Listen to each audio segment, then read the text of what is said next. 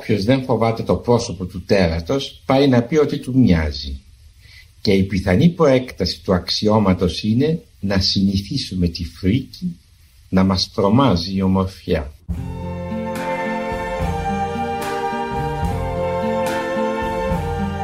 I see trees of green, red roses too. I see them bloom for me and you. And I think to myself, what a wonderful world.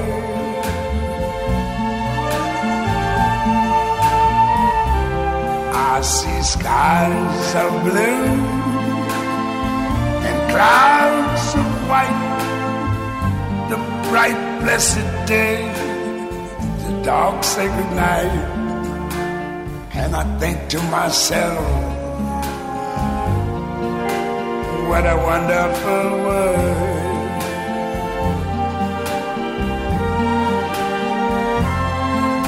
The colors of the rainbow so pretty in the sky are also on the faces of people going by. I see friends shaking hands,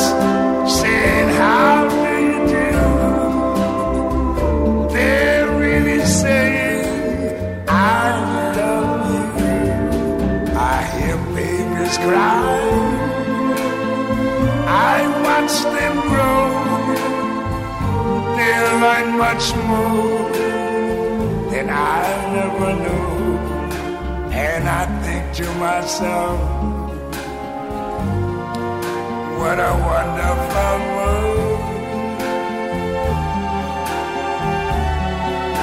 Yes, I think to myself, what a wonderful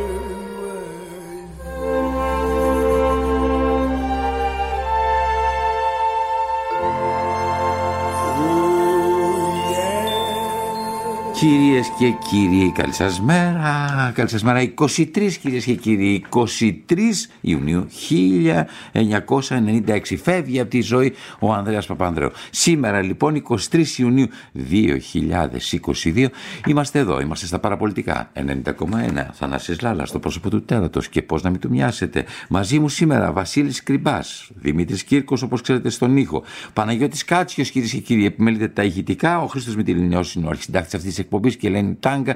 Υποδέχεται τα δικά σας μηνύματα στο τηλεφωνικό κέντρο 211 10 80 880. Ναι, 211 10 80 880. Τα δικά σας μηνύματα λοιπόν είναι καλοδεχούμενα σε αυτή την εκπομπή. Σας μιλάω σήμερα γιατί νιώθω αρκετά συγκινημένος. Ξέρετε, ε, σήμερα θα είναι μια ολόκληρη όπως σας υποσχεθήκαμε και από το σποτάκι που ακούτε από χθες.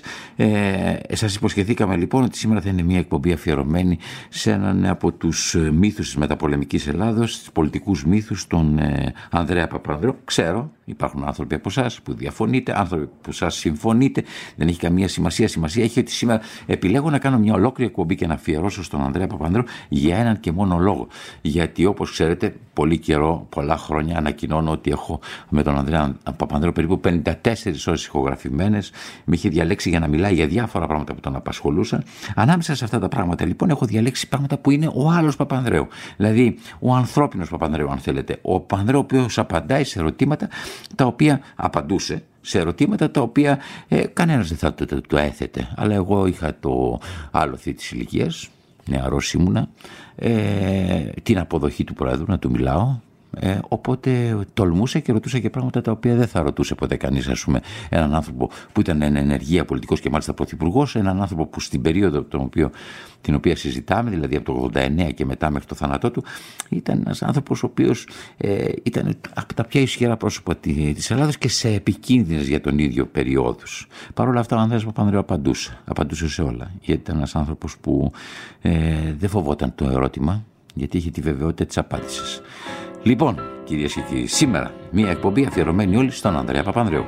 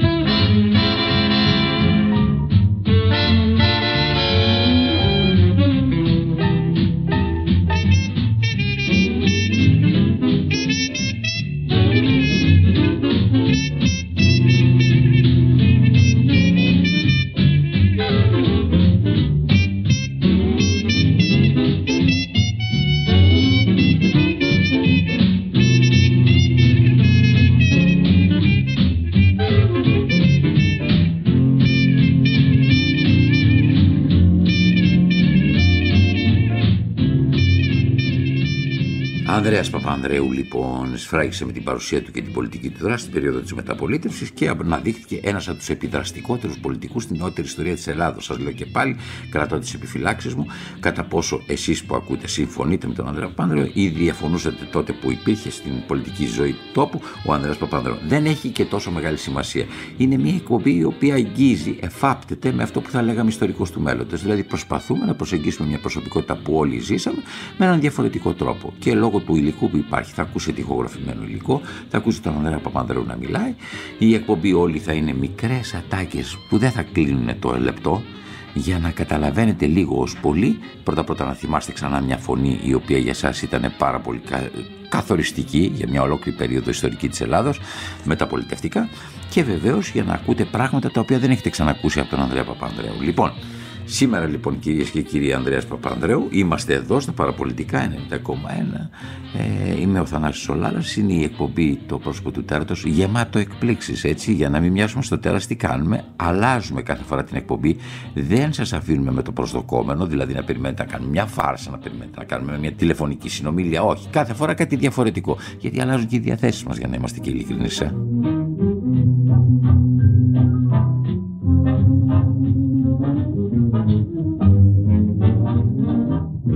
ε. Ξέρετε, θα ήθελα ε, ξεκινώντας αυτή την ε, εκπομπή αυτά τα μικρά αποσπάσματα τα οποία θα είναι σαν, ε, ε σαν ανεξάρτητα κομμάτια ζωής, σαν παζλ μιας ζωής τα οποία θα τα ρίχνουμε μέσα σε αυτή την εκπομπή και θα ακούτε και τη φωνή αλλά ταυτόχρονα θα ακούτε ας πούμε και σκέψεις διαφορετικές του Ανδρέα Παπανδρέου. Λοιπόν, θα πάω τώρα σε μια ενδιαφέρουσα τάκα. Πρώτα πρώτα θα ξεκινήσουμε από το εξής. Ο Ανδρέας Παπανδρέου γεννήθηκε στοιχείο 5 Φεβρουαρίου του 1919. Υπηρέτησε ε, ο πατέρας του Γιώργου Παπανδρέου ως γενικός διοικητής των Ίσων Αιγαίου, διορισμένος από την κυβέρνηση του Ελευθερίου Βενιζέλου εκεί και έτσι λοιπόν γεννήθηκε εκεί. Από ποιον γεννήθηκε από τη μητέρα του, που ποια ήταν η μητέρα του, η Σοφία Μινέικοφ. Η Σοφία Μινέικοφ πέθανε το 1981 και έχει γεννηθεί το 1887. Κόρη φιλέλληνα Πολωνού αξιωματικού του Ζίγκμπουλ Μινέικο, ο οποίος είχε ριζώσει στην Ελλάδα και νυφευτεί Ελληνίδα. Λοιπόν, ακούστε, σε μια στιγμή εκεί που μιλάμε με τον Ανδρέα Παπανδρέου, μέσα στο σαλόνι, α, στα τρία διαφορετικά σπίτια τον έχω συναντήσει, εντάξει, που έζησε εκείνη την περίοδο. Τώρα μιλάμε στο σαλόνι της οδού Έλλης. Μιλώντας λοιπόν στο σαλόνι της οδού, του λέω κάποια στιγμή, αν γράφετε μια αυτοβιογραφία. Αυτή, αυτό, αυτό, γιατί αυτό που κάναμε ήταν σαν αυτοβιογραφία. Έτσι, αν γράφετε μια αυτοβιογραφία, πώς θα θέλατε να ξεκινάει αυτή η αυτοβιογραφία; Και ακούστε τι μου είπε ο Ανδρέας Παπανδρέου τότε. Να μην πω γεννήθηκα στοιχείο. Πετε μια άλλη φράση που να είναι ευρηματική. Ναι. Σας προκαλώ δηλαδή, προκαλώ την ευρηματικότητά σας. Ολόκληρη αυτοβιογραφία θα είναι. Ποια θα ήταν η πρώτη μου φράση. Φράση, όταν γεννιέμαι; Ναι. Mm. Να που με έχει φέρει σε αμηχανία. Δεύτερη φορά σήμερα. Δεύτερη φορά. Τουλάχιστον έχω να το χρεωθώ. Δύο φορές έφερα τον πρόεδρο σε Ναι, ναι, αυτή τη φορά με φέρνεις. ναι. Κοίταξε, θα έλεγα το εξής, ότι δεν θα έλεγα αν είχα μπροστά μου, αν ξετυλιγόταν μπροστά μου η πορεία της ζωής μου, δεν την άλλαζα. Αυτό θα έλεγα. Θα ξεκινάγατε δηλαδή, θα έλεγα, δεν ναι. αλλάζω τίποτα. Θα έλεγα ναι. Ξεκινάω να σας τα διηγηθώ. ναι, ακριβώς.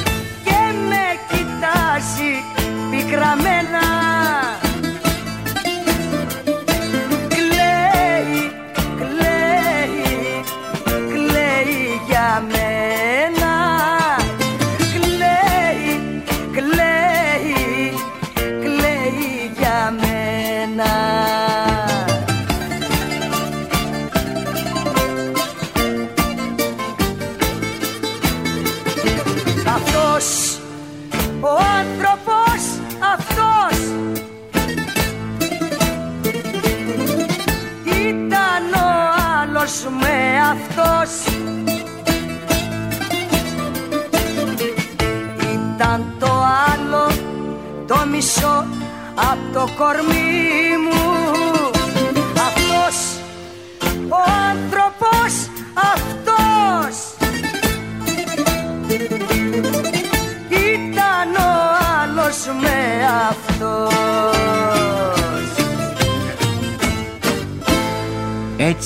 Ξεκίνησε η συνομιλία μας αυτή, η σημερινή, σαν να είναι μια αυτοβιογραφία. Σαν να είναι δηλαδή αποσπάσματα μια αυτο, αυτοβιογραφίας. Αυτή είναι η σημερινή εκπομπή μας λοιπόν. Σημερινή εκπομπή που δεν είναι ε, παρά μια εκπομπή όπως όλες οι υπόλοιπες. Παρόλα αυτά δεν είναι μια ίδια εκπομπή γιατί είναι όλοι αφιερωμένοι στον Ανδρέα Παπανδρέου που σαν σήμερα κυρίες και κύριοι έφυγε από τη ζωή 23 Ιουνίου του 1996.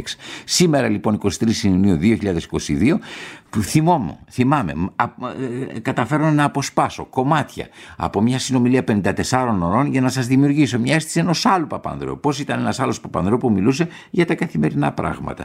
Δεν το πιστεύετε; Ακούστε, τι γινόταν Πρόεδρε, τι γίνεται, Πρόεδρε, όταν ξυπνάς το πρωινό; Πώς παίρνεις το πρωινό σου, θα ήθελα να ξέρω. Βλέπεις όνειρα. Πώς παίρνεις το πρωινό σου και πώς βλέπεις όνειρα; Αν βλέπεις όνειρα, τι κάνουμε με τα όνειρά μας, ε, Πρόεδρε; Αν τα θυμόμαστε, αν παίζουν ρόλο στη ζωή μας.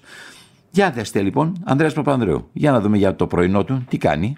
Αλήθεια, πώς ξεκινάει η μέρα σας; Ναι, η μέρα ξεκινάει με το ντους. Εμένα μου αρέσει να ντύνομαι πριν πάρω πρωινό. Αντί να έχω πιζάμες ή κάτι άλλο μπουρνούζι, μου αρέσει να ντύνομαι και όταν θα κάτσω στο πρωινό και εκείνη... Όταν λέτε να δίνεις τη φοράτε και τη γραβάτα... Φοράω και τη γραβάτα, ναι, ναι, και τη γραβάτα. Άρα είναι επίσημο πια για σας. δεν είναι επίσημο, απλώς είναι μια πολλιά συνήθεια, την οποία δεν έχω αποβάλει από την εφηβική μου περίοδο και ύστερα. Είχα αυτήν την, την τάση του να δίνομαι πλήρως πριν κατέβω να πάρω πρωινό. Ποτέ δεν παίρνω πρωινό στο κρεβάτι. Ξέρω ότι αυτό είναι μια μεγάλη απόλαυση, υποτίθεται, αλλά δεν την έχω δοκιμάσει. Να σου πω όνειρα, βλέπετε τουλάχιστον όταν είστε στο κρεβάτι. Α, όνειρα βλέπω. Α, το ερώτημα είναι αν τα θυμούμε ή όχι. και... Στο πρωινό τα διηγείστε, προσπαθείτε τουλάχιστον να τα διηγηθείτε. Πάρα πολύ σπάνια, αν κάποιο όνειρο με εντυπωσιάσει. Το θυμηθώ και με εντυπωσιάσει. Περιέργως έχω διαβάσει αρκετά για το όνειρο. Θα σας πω κάτι ενδιαφέρον. Α, αποκαλύπτει το όνειρο τις δικές σου φιλοδοξίες, τα άγχη σου, τους προβληματισμούς σου. Είναι ένα κλειδί στο να δεις τον εαυτό σου. Ένα παράθυρο που ανοίγεις για να δεις τον εαυτό σου. το θυμόμαστε. Ακριβώς. Ε, ε, υπάρχουν οι μηχανισμοί απόθεσης οι οποίοι ενεργούν πολύ αποτελεσματικά και θυμούμε, έχω κάτι το συγκεκριμένο να πω, είναι περίεργο που με ρωτήσετε για όνειρα αλλά όταν ήμουν στη Μινεσότα το 1947 είχα γίνει, θα το έλεγε κανείς επίκουρος καθηγητής σήμερα. Έγραφα την πρώτη μου μελέτη Όχι διατριβή, είχα κάνει. Την πρώτη μελέτη για δημοσίευση σε επιστημονικό περιοδικό και ήταν για την μέτρηση της μονοπωλιακής δύναμης, της δύναμης του μονοπωλίου. Για τη μέτρηση. Ποιος ήταν ο μαθηματικός τύπος; Ή η μαθηματική τύπη, γιατί δεν ήταν ένας μόνον. Και είχα μπλέξει άσχημα. Το πάλευα μέρα νύχτα και δεν μου έβγαινε. Ένα βράδυ λοιπόν είδα στο όνειρό μου τον τύπο. Σηκώθηκα, τον έγραψα και κοιμήθηκα. Και αυτό είναι το πρώτο μου άρθρο που στηρίζεται σε αυτόν τον τύπο τον οποίο είδα στο όνειρό μου, ύστερα όμως από αγώνας. Φαίνεται ότι πράγματι το όνειρο μπορεί να βοηθήσει, βγάζει ορισμένα εμπόδια ίσως από τη μέση. Όπως ε, και απελευθερώνει και απελευθερώνει ορισμένες δυνάμεις πνευματικές. Αγάπη του ψωμιού και της φωτιάς. Αγάπη της αραμύρας Ρεκλάμες θα μας πνίξουν κι αδιανά Κονσέρβο κούτια μπύρας Πού να σε ταξιδέψω Γυαλιά και λαμαρίνες Γεμίσανε τα χρόνια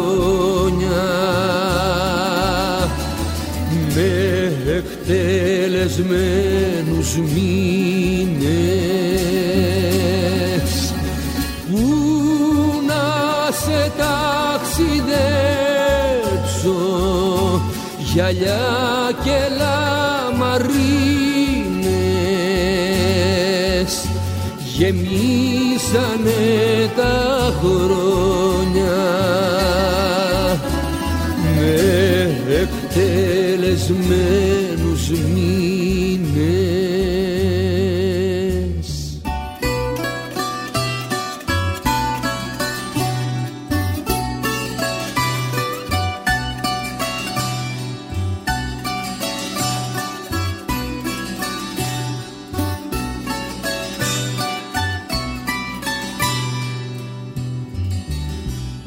Αγάπη του ψωμιού και της βροχής. Αγάπη στα μπαλκόνια Στην ασφαλτό τα αίματα θα δεις. Και πλαστικά μπιτόνια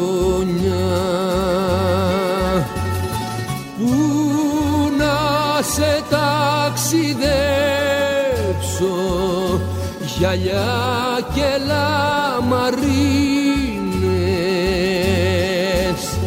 γεμίσανε τα χρόνια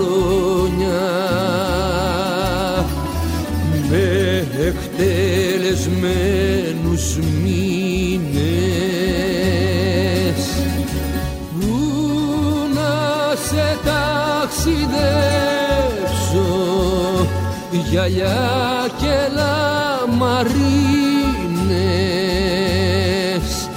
γεμίσανε τα χρόνια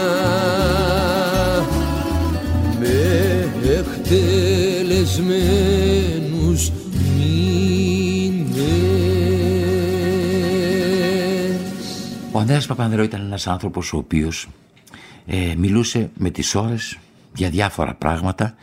Αυτό που μου κάνει πάρα πολύ μεγάλη εντύπωση και θα ήθελα να σας το πω πριν περάσουμε σε διαφημίσεις και πριν ακούσετε αυτό το τελευταίο κομμάτι μας αυτό που ήθελα να σας πω είναι ότι ήταν ένας άνθρωπος που στεκόταν, του έλεγες κάτι για τη διεθνή πολιτική και στεκόταν εκεί στη μέση του σαλονιού του και μπορούσε να σου κάνει μια προβολή, μια ανάλυση του τι θα συμβεί μετά από 6 μήνες με μια απόλυτη ακρίβεια εντάξει, για τα γεγονότα τα οποία συνέβαιναν σε όλο τον κόσμο. Με λίγα λόγια δηλαδή μπορούσε να προβλέψει το μέλλον. Πάντα όμως όταν το μιλούσα μαζί του μου έλεγε ότι δεν είναι θέμα πρόβλεψης του μέλλοντος. Είναι ένας μαθηματικός τρόπος με τον οποίο πρέπει ένας άνθρωπος να προσεγγίζει την πραγματικότητα. Ποιος είναι αυτός ο μαθηματικός, να κάνει την ανάλυση και μετά τη σύνθεση. Ήταν λοιπόν ένα πολύ μεγάλο αναλυτικό μυαλό και κατά βάση η σκέψη του ήταν επιλεκτική και μπορούσε να δίνει λύσεις σε πράγματα τα οποία σε εμάς φαινόντουσαν μακρινά του μέλλοντος. Να σας πω, η σκέψη σας πιστεύετε ότι είναι επιλεκτική, συγκρατεί αυτά που θέλει, η μνήμη σας. Ναι, οπωσδήποτε είναι. Ναι, και το, το πιάνω τον εαυτό μου. Να σβήνει μερικά πράγματα. Χωρίς να το θέλει.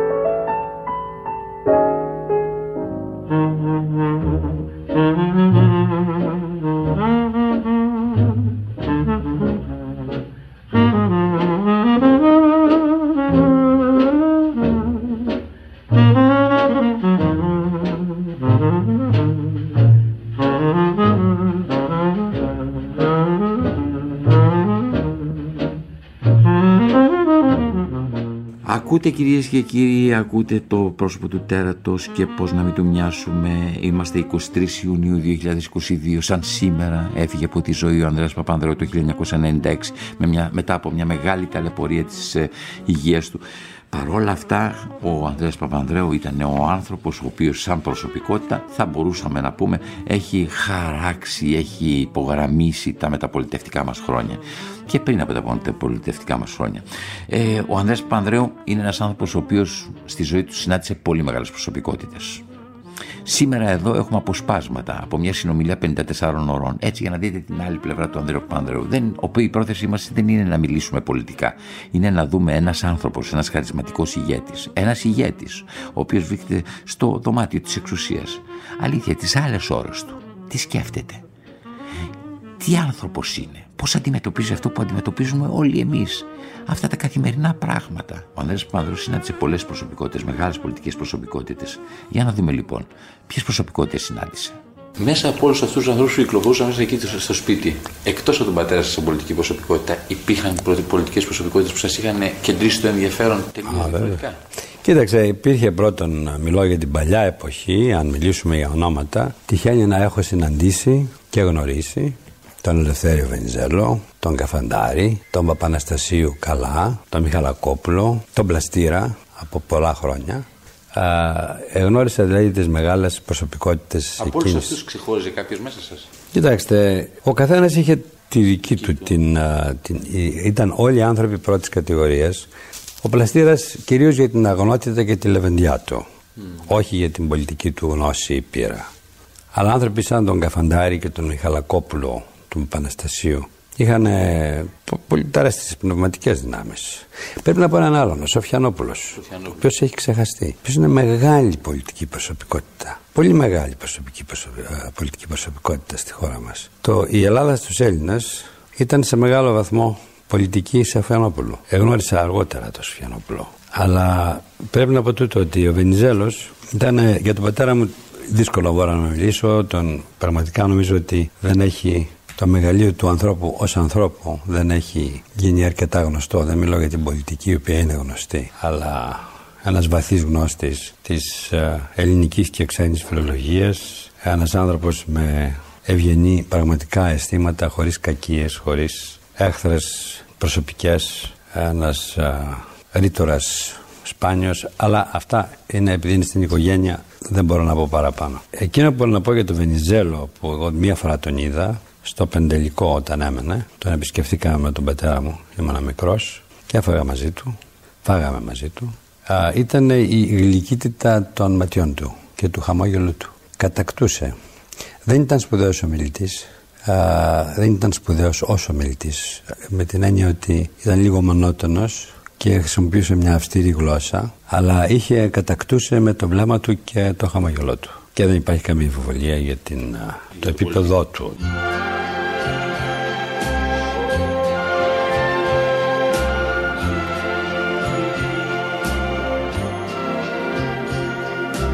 Strangers in the night, exchanging glances, wandering in the night. What were the chances we'd be sharing love Before the night was through? Something in your eyes was so inviting, something in your smile was so exciting. Something in my heart told me I must have you.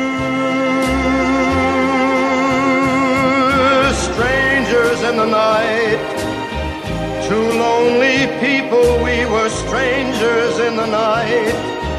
Up to the moment when we said our first hello, little did we know Love was just a glance away, a warm embracing dance away. And ever since that night, we've been together, lovers at first sight. In love forever, it turned out so right for strangers in the night.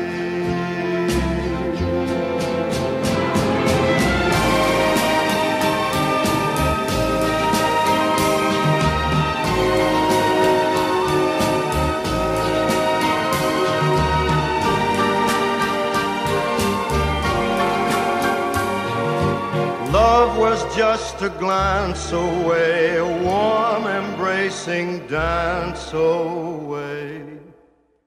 Ever since that night, we've been together, lovers at first sight, in love forever it turned out so right for strangers in the night.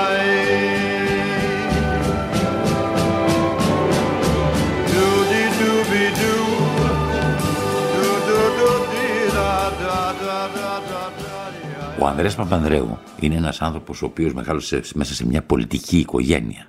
Αλήθεια ο πατέρας του, ο πατέρας σας πρόεδρε, ήθελε να γίνετε πολιτικός. Δηλαδή πιστεύετε ότι το όραμά του ήταν να συνεχίσετε τη δική του πορεία, τη δική του πολιτική πορεία; Ο πατέρας μου με ήθελε στην πολιτική έντονα και με άρχισε από πολύ μικρό, στα 13 μου, περίπου στα 12, Σαββατοκύριακα γιατί ζούσαν χωριστά οι πατέρας μου και η μητέρα μου. Εγώ ζούσα στο ψυχικό, ο πατέρας μου ζούσε στο καστρί. Αλλά Σαββατοκύριακα πάνε πάντοτε μαζί του. Και πρέπει να πω ότι σπάνια δεν είμαστε μαζί τα Σαββατοκύριακα και δεν ήταν τυπική η επαφή μας. Τα άρεσε ο περίπατος πολύ και χειμώνα και καλοκαίρι. Και σε περίπατο κυρίως κουβεντιάζαμε και ήθελα να με εκθέσει στην όλη την μαρξιστική, σοσιαλιστική φιλολογία, κυρίως το μαρξισμό, ώστε να τον ξεπεράσω γρήγορα. Αυτή ήταν η, η επιδίωξή του όπως μου την είχε. Το ξεπεράσετε γρήγορα ή αργά; Άρισα πολύ.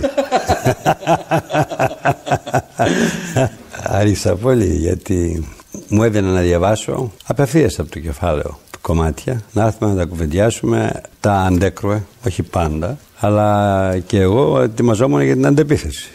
και έτσι είχαμε έναν καταπληκτικό διάλογο για ορισμένα χρόνια, θα έλεγα, όχι μόνο για αυτά.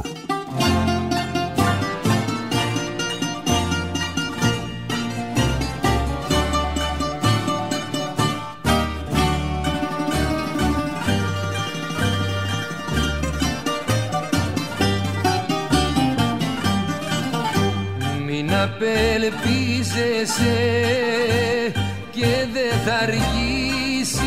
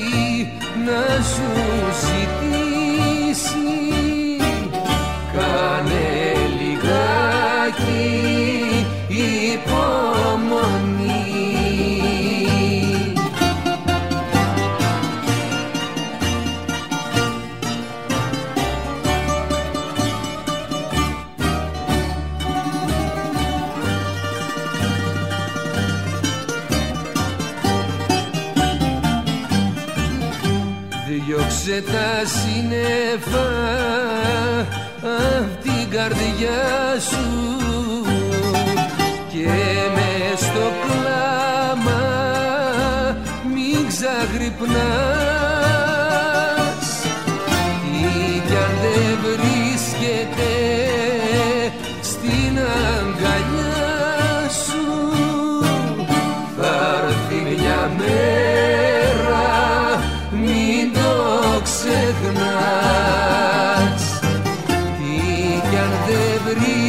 στην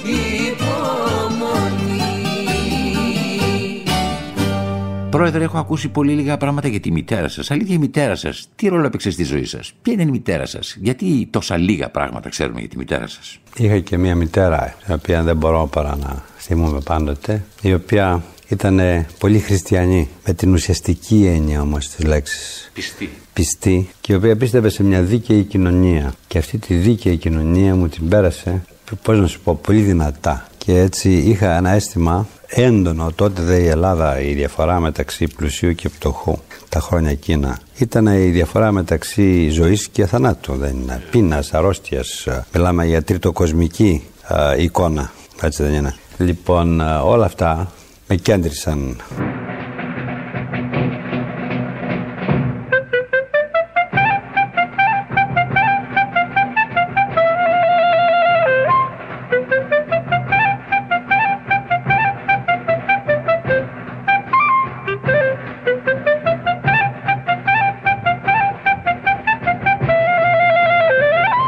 πριν πάμε κυρίες και κύριοι για ένα ακόμα διαφημιστικό διάλειμμα, ναι, θα θέλω πριν, πριν από αυτό, θα ήθελα να, να ρωτήσω και τον Ανδρέα Παπανδρέου και με, μετά την απάντησή του και μετά το break θα ξεκινήσουμε με ερωτικό τραγούδι.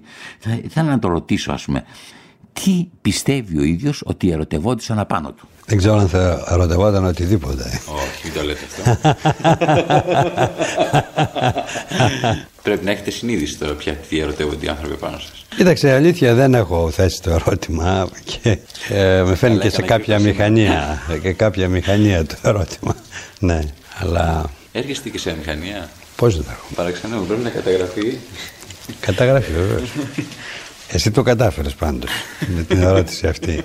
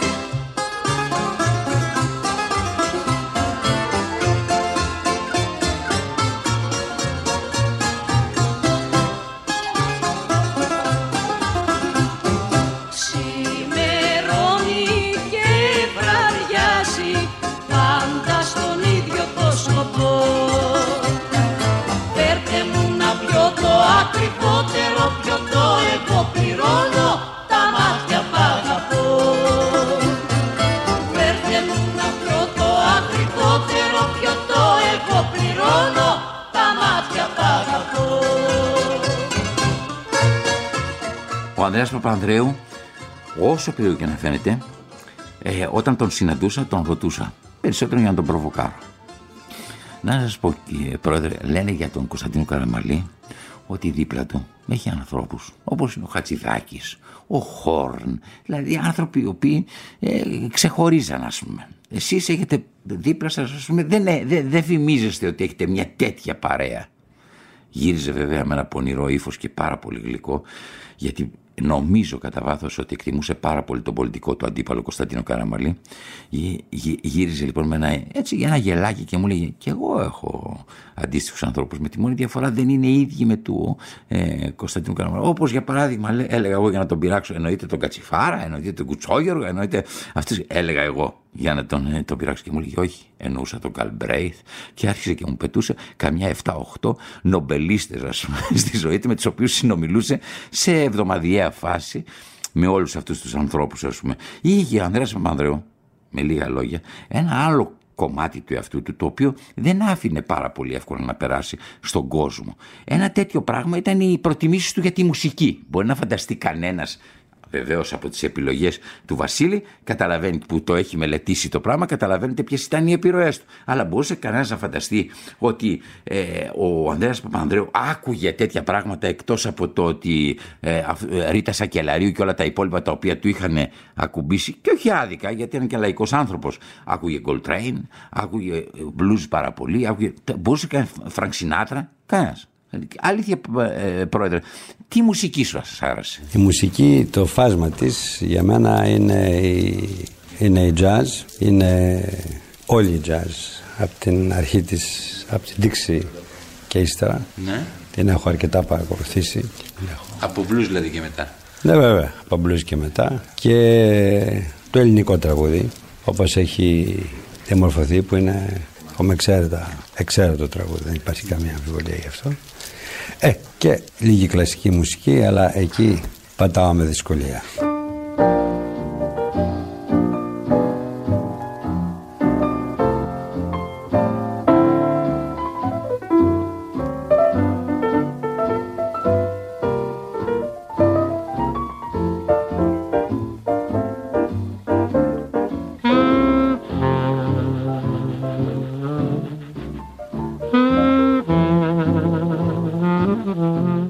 Τελειώσουμε λοιπόν αυτή την εκπομπή. Θα σας αποχαιρετήσουμε, θα σας πούμε καλό μεσημέρι. Ελπίζω να σας κρατήσαμε καλή συντροφιά σήμερα, διαφορετική συντροφιά σήμερα, με ένα πράγμα το οποίο είναι πιο επίκαιρο. Θα τελειώσουμε λοιπόν με τον Παπαντρέο να μιλάει για την εξουσία. Ελπίζω να δείξαμε μια άλλη πλευρά αυτού του ανθρώπου. Εγώ προσωπικά σας ευχαριστώ για την ακρόαση. Καλό σας μεσημέρι. Αύριο πάλι θα είμαστε εδώ. Να είστε καλά.